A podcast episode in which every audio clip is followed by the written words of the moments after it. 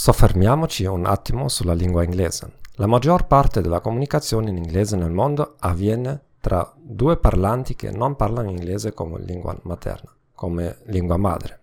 Ovviamente dovresti parlare a un livello accettabile. Tuttavia, se hai un accento piuttosto forte e se commetti alcuni errori, trarrai vantaggio dai seguenti vantaggi. L'altra persona si sentirà più rilassata perché non sarai troppo critico nei confronti del suo inglese. Ti farà sembrare più umano e come una persona reale. Ricorda, gli errori sono umani. D'altra parte, meglio parli, maggiori saranno le aspettative. Se hai l'accento perfetto e crei l'immagine di chi parla inglese molto competente, inviterà altre persone a cercare di più i tuoi errori, oppure cercheranno di trovare difetti nella tua personalità.